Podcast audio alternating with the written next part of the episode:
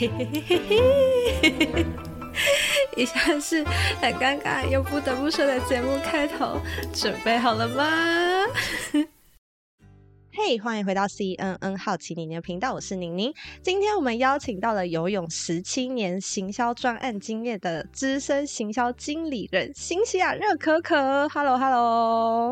Hello 大家好，我是Cincia热可可。这个名字会不会有点长啊？这样如果在你的办公室跟你讲话，其实、办公室的人都叫我Cincia啦，然后我的中文名称叫嘉玲，然后这个嘉玲现在超级 popular 的，就大家很爱听嘉玲，确诊嘉玲什么那类的，然后所以有一阵子我非常受欢迎我的名字。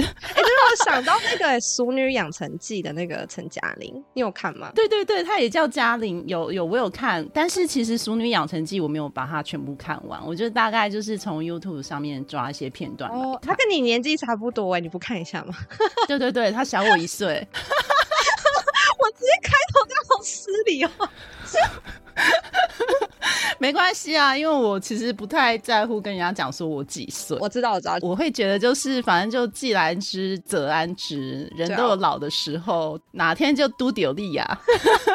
没有啦，Cincia热可可姐姐真的是一个很好的姐姐，跟她聊天完全不会有感觉是姐姐的感觉。对啊对啊。 OK 好，那就是其实行销有分很多类型，像是品牌行销啊、社群行销、专案行销等等，然后打开104就是你会看到很多各种行销的职缺。那Cincia你是属于哪一种的？如果是以现在来讲的话，我现在的 title 是挂 PM专案经理 Project Manager。 我刚进公司的时候，公司就缺一个 PM， 然后我的老板是特助，他就直接说那你的 title 就是挂 Marketing Manager， 然后前面再加一个 Project。 对我来讲我觉得有点奇怪，因为其实我没有在做专案，但如果硬要做专案的话，其实我必须要讲我工作内容比较像是在做全球展览的规划，展览规划这一块大概占我工作内容 80%， 然后另外 20% 可能有些是老板丢过来的需要急救的东西，或是一些 marketing material 的东西，所以其实我工作还挺杂的。如果真的要讲主要内容的话，我觉得会比较像是 event marketing 这一块。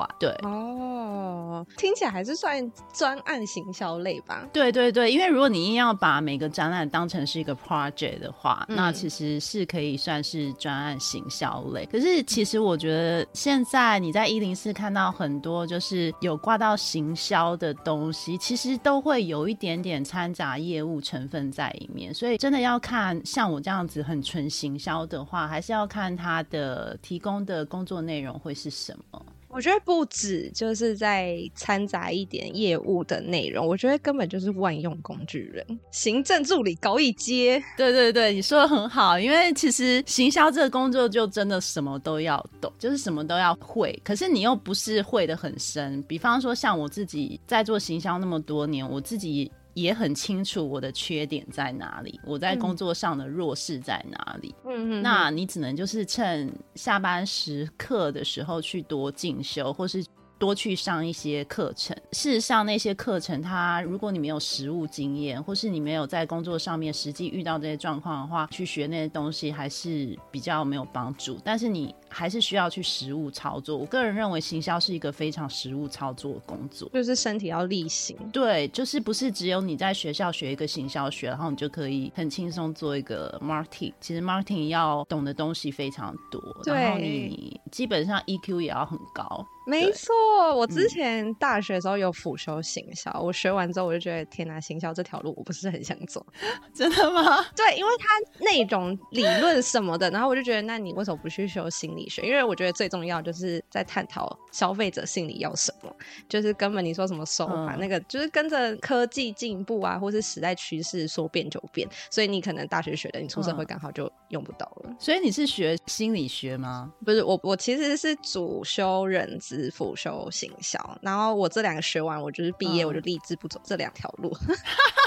怎么会忽然就是很用力的学了4年这两样东西，然后出来以后发誓不要走这两？因为我觉得理论性这两个真的都很实务啦，可能是因为我没有碰过实务面，所以我光是学理论我就觉得就是不符合我个性这样。对，的确我以前大学的时候是念企管嘛，然后我也是有学到人力资源这一块，但是我后来就觉得真的也不是我的兴趣啦。可是你最后还是有做到行销啊，对吧？其实这也是有一点点小小插曲啦，因为那个时候刚毕业的时候其实是找不太到工作的，因为毕竟就是我是大学时代是念企业管理，可是企业管理这个科目它其实是五管都要学，但是都很不精，所以你走银行也尴尬，然后你走人资也尴尬，然后你走行销也很尴尬。但是那时候我是有在一家媒体采购公司上班，然后做了大概2年之后，然后我才去念研究所，因为工作其实会让你蛮清楚说你到底少了什么东西，所以后来我就觉得我好像蛮适合念行销的，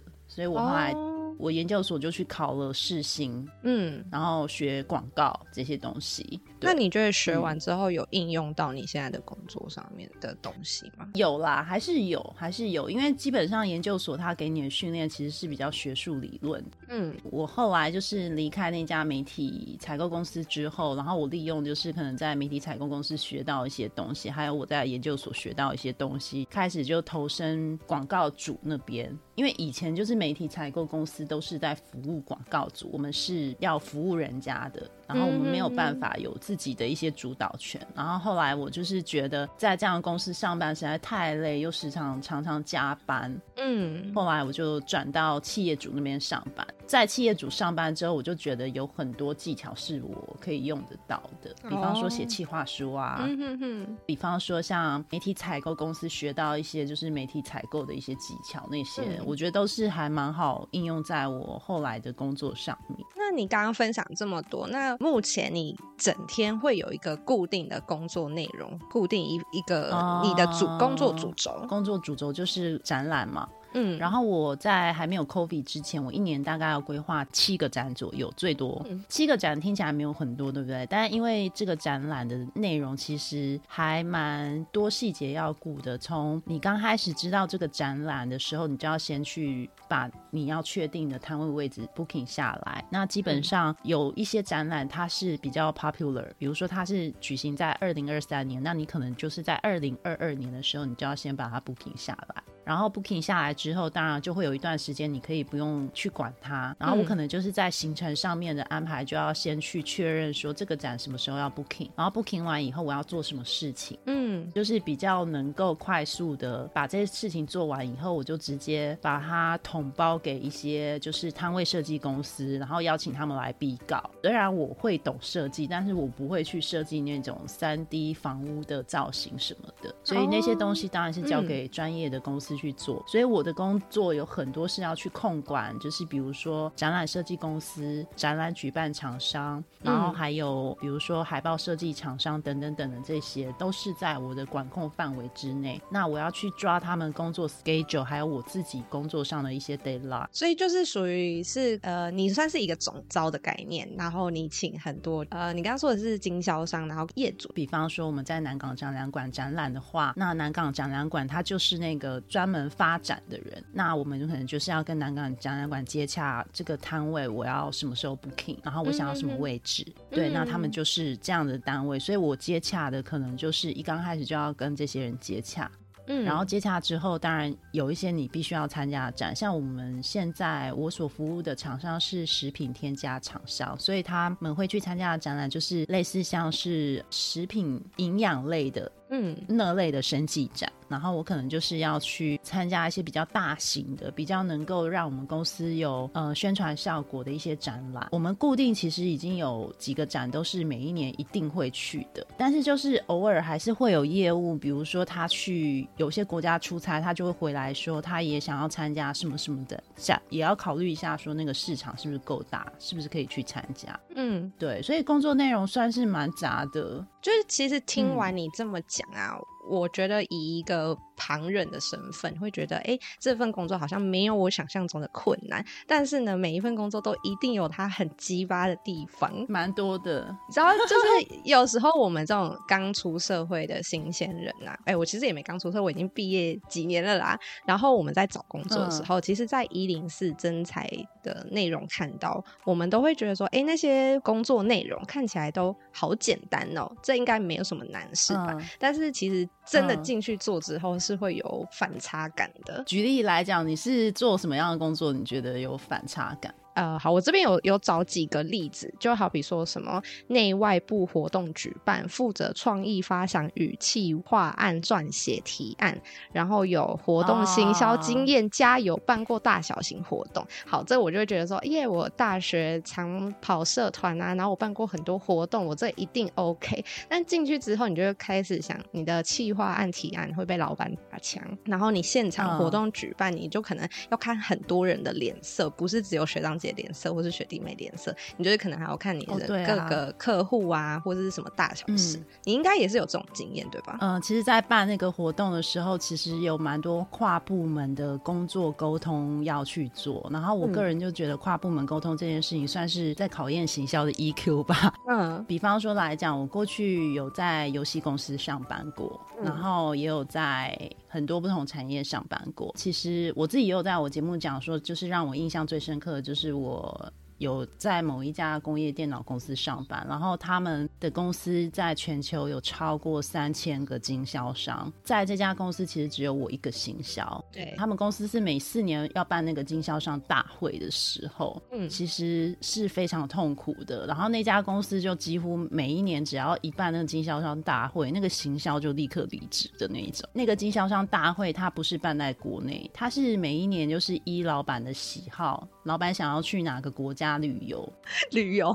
对对对，就会在那个国家办上至少5天4夜的经销商大会。然后我们的有一个就是 Excel 表格，那个表格非常大，它的表格细到就是每一个人参加的人的名字，然后他的性别，然后他要搭什么飞机，他的飞机 landing 在哪个 terminal， 他离开的时候要从哪个 terminal 离开。办的那一年是在越南岘港，然后哪几天他是要做水上活动的，然后他要坐在哪一车，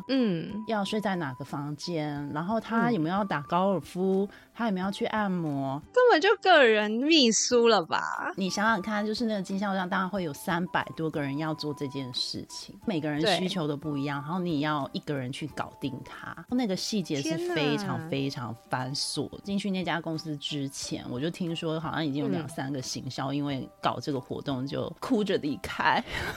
那你后来待多久啊？我有撑到1年。办完这个活动之后，我还连续又办2个展，然后我是到办了他们德国展以后我才离开的。基本上我对那家公司是还蛮多情绪在里面，但是也因为这样子，我就觉得原来我自己还蛮超人的，就是原来我可以做到那么多事情。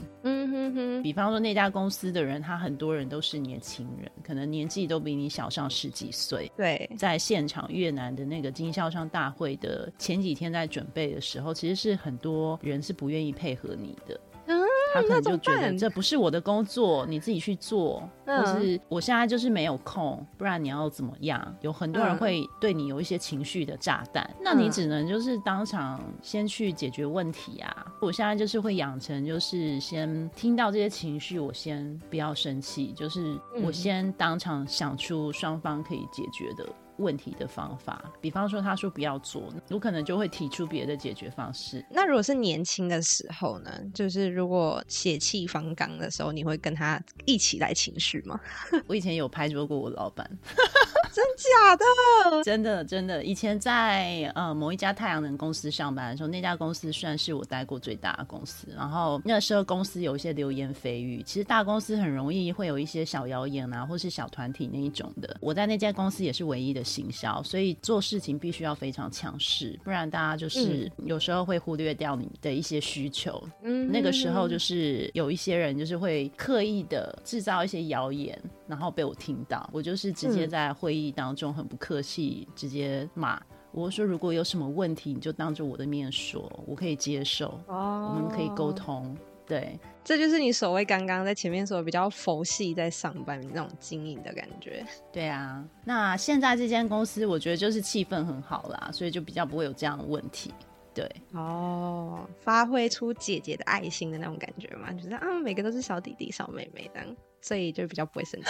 我现在的公司反而我是小妹妹耶，因为大家年纪都很大哦。我觉得在一间公司当最小的其实还蛮吃香的耶，有好有坏，因为你如果是最小的，你就是也是要看人脸色啊，因为有些人已经做老屁股做很久了，然后他的职称不见得是比你还要高的，但是他可能在那间公司他是非常重要的角色，他可能已经在那间公司待上20年25年，你不能得罪他哦。对，所以你还是要对这些人讲话比较恭敬一点。 对，每个公司都有这问题。不过你刚刚有讲到就是你会出国出差嘛，其实104关于行销或是业务这一块蛮多都会在最后一行可能就会写不排斥短期出差者更好这样，然后就很多新鲜人就会觉得说哎，感觉有出差这个工作内容还不错，因为可以不用每天窝在办公室里面也不错，但是其实出差应该也是有很多很多的辛酸跟内容吧。出差的辛酸哦，我觉得出差对我来讲有辛酸也有就是好笑的地方。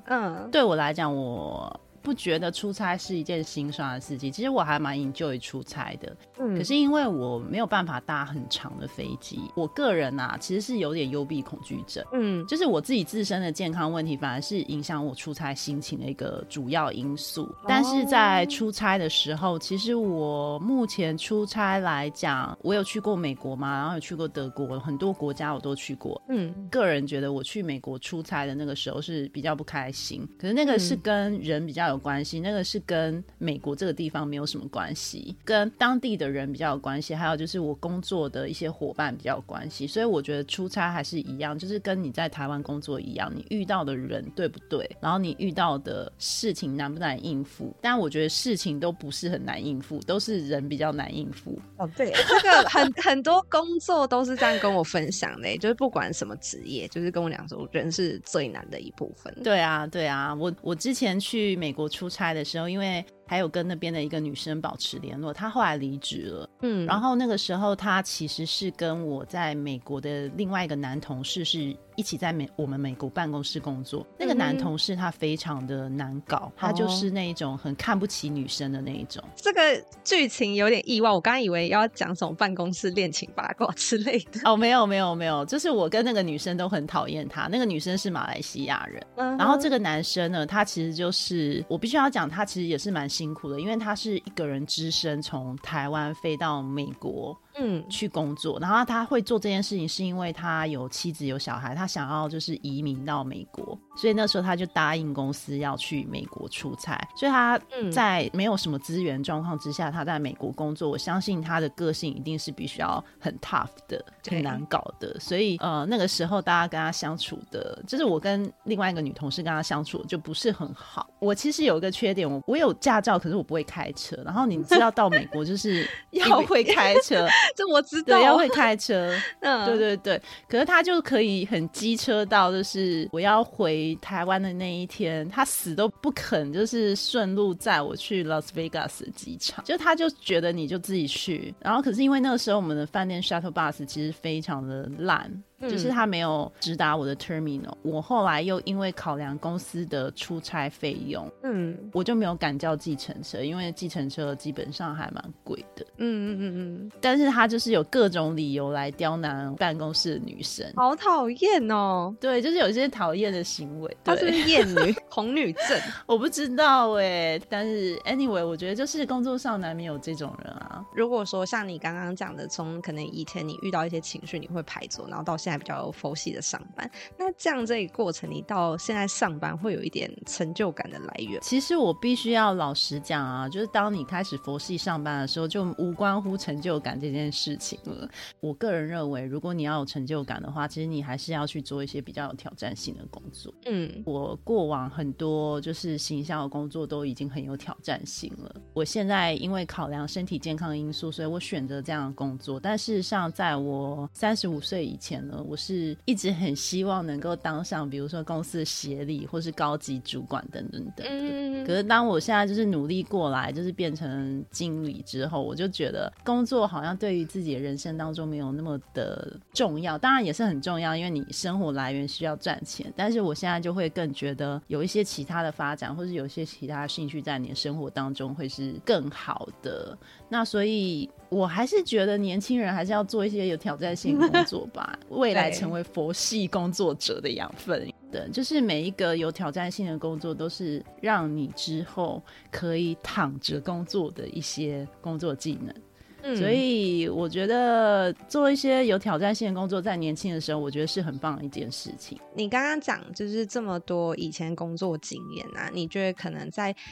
行销这个，因为你以前也都是挂行销这个职缺吧，就是可能专案行销，对对对，一直都是。那你觉得这几个工作经验下来有什么这个职位必须都要有的一个共同特质？你要英文好。英文好就是如果你的工作是在外商，甚至你在台商，如果你的工作是需要接触很多不同国际的经销商或是协助业务做一些行销上的推广的话，英文是必须的。进到太阳能公司之前我并没有接触过任何的国外客户，我之前都是在游戏产业 GPS 产业这类的公司上班，然后这类的公司其实都是台商，当然游戏产业在台湾也有韩商也有美商，这些公司像什么星象科技啊那些都是一些大公司，但是那些公司它是主要是在做游戏的设计，所以他们会有很多需要跟国外英文沟通的部分。可是我那时候做的游戏公司是属于在代理国外的游戏产品进来然后经销到台湾的一些通路，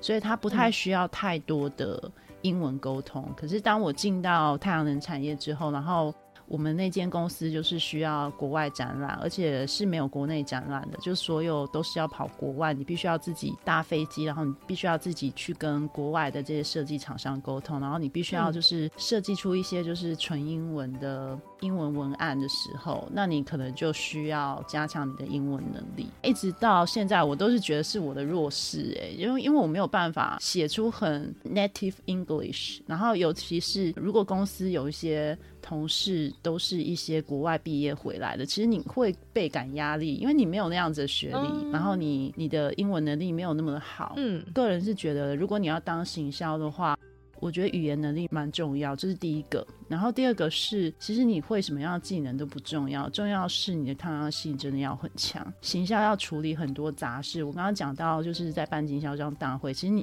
已经等于人家的贴身秘书了，可是有很多人是没有办法接受自己是这样的角色，他们会觉得我要做行销我就是要很光鲜亮丽，我就是要每天穿得漂漂亮亮的，然后踩着一个高跟鞋，好像就是走路随时有风，有电风扇在吹你的头发，然后你头发就是闪闪发亮那种感觉。但事实上行销完全不是这个样子。我以前也是很就是向往我自己就是一个左手拿个 City 咖啡或是 Starbucks， 然后头发真的是感觉很像有风在吹。对对对对，这是很多人在做行销这个工作的幻想啊。我以前在做行销我也是这样想，但实际上你做行销之后你就会觉得就是根本就仆人，就是你根本就是有很多事情都得自己跳下去做，除非你一进去你就是你本身资质就很好，或是你就是国外 MBA 毕业，或是你本身就是在实战经验上面你是真的有做过全球性品牌的，不然你可能一进来就是做 manager 的工作的话，那你当然有很多资源可以去指挥下面的人帮你去做你想要做的事情。像我现在其实待公司蛮多台商都是只雇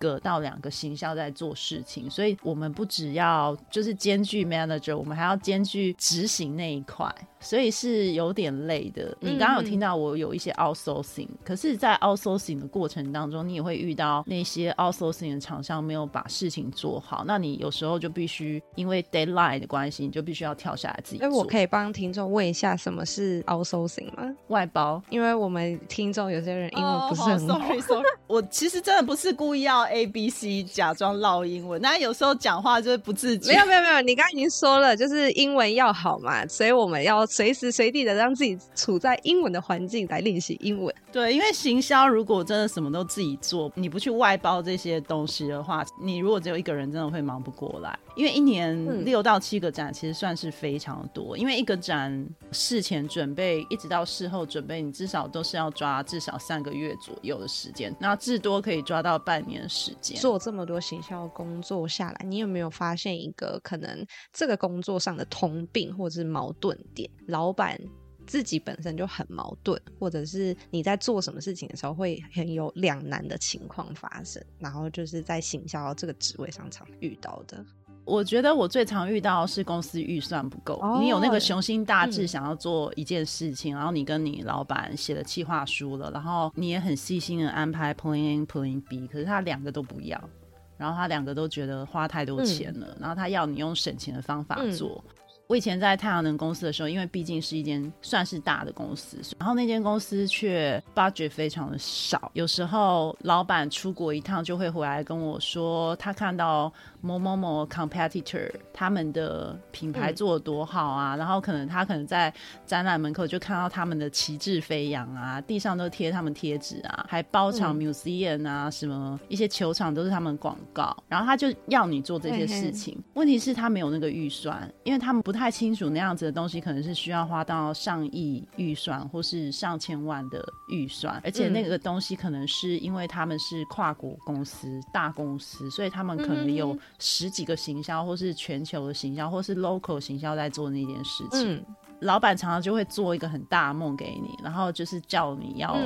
做的跟他一样，可是你事实上你只有一个人啊，你不可能去做那些事情。再来你可能预算根本不够，如果老板有给我上亿的预算在做这件事情，那我当然可以找人手来帮忙啊。这就是行销的难处，你很常会遇到就是老板给了你一根香蕉，可以要你养10几只猴子。好过分。对啊，你会很累啊，那你又不能跟老板说我办不到。其实你刚刚这一段故事啊，直接让我想到就是我之前在104上面看到的，就是他说你的工作内容就是包含预算规划与成本控管，然后一开始觉得这还好，但是就像你说的嘛，给你一根香蕉你要养10几只猴子，这根本就不可能。这故事会让我想到就是以后如果要去应征的话，我会先问说这个团队有没有同事，因为假如说像你一样遇到只有一个人的话，其实不管是商量或者是决定或是工作执行其实都蛮有困难的。对对对，那当然其实因为我现在比较我不能说算幸运，我觉得我现在就是都是一个人嘛，可是我以前也有遇过就是跟其他也是行销的一起合作的经验。我觉得一个人做跟很多人做那个难度是不太一样，还有遇到的挑战也不太一样，因为人多你就需要去沟通，你会花很多时间在沟通上面，还有会花很多时间在处理同事情绪这上面，因为有些人他不见得是能够配合你的需求。那我问你你遇到的行销是不是通常都是遇到女生？女生男生其实都有我觉得女生的难搞跟男生的难搞是不一样的。想听想听。女生的难搞很多是情绪上的问题，还有她对于你会有一些比较的心情，比方说如果你平常在工作上面可能就做的比她还要好，你得到称赞比她还要多，然后她如果又无意在茶水间听到你的薪水比她高，但是她如果跟你做的是一样的工作，她相对的她在工作上面会成为你的阻力，就整死你这样。对，这个时候你唯一能做的就是跟他成为好朋友，不然没有别的方法。对，然后男生的难搞是男生在工作职场上有一个优势，就是他们很懂搞政治，所以男生的难搞反而是因为他们跟太多人太好了，甚至跟你的老板顶头上司也很好，当你要请他做一些事情的时候，就会变成老板跑过来关照你，然后你就会很难去对他下手，或是对他请他命令他去做一些事情。你是想下什么手？没有，因为我以前真的就是有遇过老板派一个男助手来帮我，可是他真的从头到尾都不甩我，他还封锁我，他就封锁我的 LINE 啊他就也是一个很有情绪很有个性的人，他想要照他自己的方式做事，然后你可能就要花很多时间跟他沟通说为什么我想要这样做、他当然不见得是朝你的方向说，所以这个时候你可能只能先沙盘推演什么样的方式可以让他听得进去，那如果他真的听不进去，他真的想照他的方式做，那有什么方式是你这边可以退让的，比方说你可能他如果做好之后会跟长官讲说这个是他做的，就是把功劳给他，这是一个团队合作，你的结果是以团队的结果作为结果，所以不管是谁好谁坏都无所谓。这是一个以主管经理的角度去看待事情、要我也就是我不会有这一层思考，我也觉得啊，就我做的当然功劳是我的啊。对对对，那个男生他就会是这样想，他会觉得你空降进来，然后你又不会设计都是我在弄，然后你又拿我设计去跟老板讲，那你到底凭什么？很多年轻人都会、然后很多人也会这样想。行销其实蛮多这种问题。对，可是当你就是成为管理阶级的时候，你要想的一件事情是，因为这个任务是以结果导向，所以不管是谁做、或是你要把功劳给谁，对我来讲我都无所谓。那行销这条路你走了这么久，你会想给就是后辈什么建议？就是假如说像刚出社会的人，然后他们想要尝试看看行销这条路，你会给他们什么建议或是什么心理建设？会觉得第一个，因为我现在观察有些就是在做行销的人，他很容易心高气傲。其实现在就是很多品牌公司要求的行销条件越来越严格，比方说就是要你国外毕业的，然后你就是要英文很好，找来人就真的很优秀，在学历各方面什么都很优秀，可是讲话上面还有态度上面，其实处事上面很不圆融，就可能我就是要这样子，我就要怎样怎样怎样子的。但事实上不管你到什么样的年代，你是不管你是6年级7年级8年级9年级，我个人觉得在职场上面你还是要给人家一个尊重。行销尤其是非常重要，是你要很会沟通，比方说你在升迁上面你就会有问题，因为老板会去评估你这个人是不是跟每个人都很人和，然后尤其是你在部门打分数的时候，有些大公司会用别的部门来打你的分数，你不是只有你自评，你是别的部门别的公司都会评你。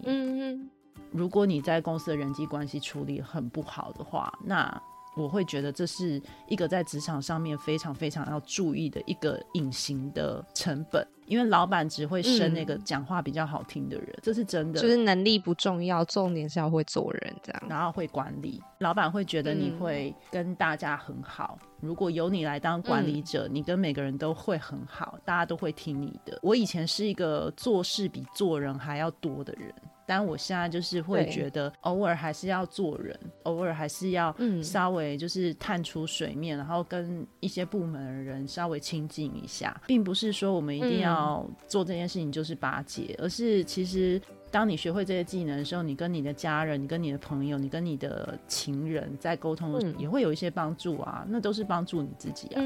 对，所以我对现在的年轻人没有什么建议，我只是建议你们就是可能在人和上面要做得好一点。我也不建议人家吃苦当吃补，我是建议人家就是你吃苦的过程当中你要咽下去，然后你要想着怎么让它变得甜美。第一次听到有人说不用把吃苦当吃补，我突然觉得好开心哦。我觉得千万不要因为我是一个很奴的人，我其实在工作上面蛮像台湾牛的，但是我这么多年我真的觉得当我看到其他人不是用吃苦当吃补来做工作左右鸣，然后还过得很爽的时候，我就觉得其实我应该要跟这些人多学习。如果你的工作可以很轻松的 handle， 你可以准时下班，然后你下班之后你又可以很轻松的录你的 podcast， 然后人生过得爽歪歪，谁不想要这样子？我觉得说的很有道理，今天的名言就是这句了，不要把吃苦当吃补。对，不要，真的不要。对，好，这样像你换了这么多工作，行销这个行业有办法像科技业一样越跳越高吗？薪水的方面我认为行销这个工作有个天花板，但不是不能越跳越高，但我觉得这有点限制在你的学历还有你的能力上面。基本上我觉得如果是在外商公司的话，你如果作为一个就是全球性的，你管的是全球性的，我相信月入10万20万甚至你要年薪上千万都是不是什么问题。可是因为像我不是这样，所以我就是算是自己土法炼钢慢慢练上来。一个 project manager 来讲，我薪水 range 大概是7左右。哇塞，这么高！可是7算是真的是如果以我这个工作来讲算是天花板。我本来认为我薪水很低但因为后来我跟一些朋友聊过，然后他们都说我薪水其实很高，我就觉得蛮意外、因为我之前就是看那个内政部公布的台湾的什么薪水平均是5万，算很好吗？对啊，好像说5万以上算很好、我就想说5万吗？可是5万其实在台北很难过生活耶，就是如果你有一些房贷的压力、或是你有在外面租房子，你把3万多的新鲜人放哪里啊？他们怎么活啊？对对对，所以因为我的第一份工作其实是2万8，我是慢慢这样子换一个工作然后再加一点薪，换一个工作再加一点薪，但是我是觉得我还蛮对得起这个薪水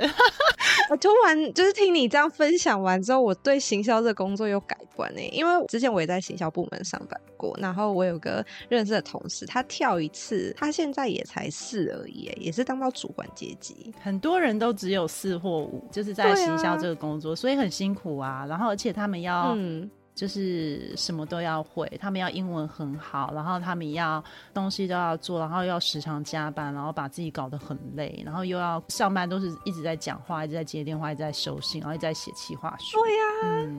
对啊，天哪，7已经相当工程师的薪水了耶。对啊，我感谢现在的公司、感谢老板好，那关于行销这个行业我们就到这边告一段落。那除了行销以外呢，其实 Cincia 还有很多斜杠的身份，下一集呢我们就会聊更多有关他其他斜杠的经验。那我们就下次再见啦，拜拜拜拜。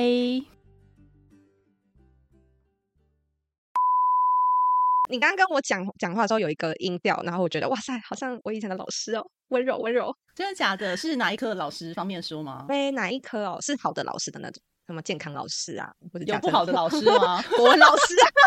国文老师不好吗？然后或者物理老师。没关系，你阿谀奉承 OK 的，我也喜欢听阿谀奉承。年纪到了就喜欢听这些有的没的，对，听一些皮花的，然后一直讲那个往事。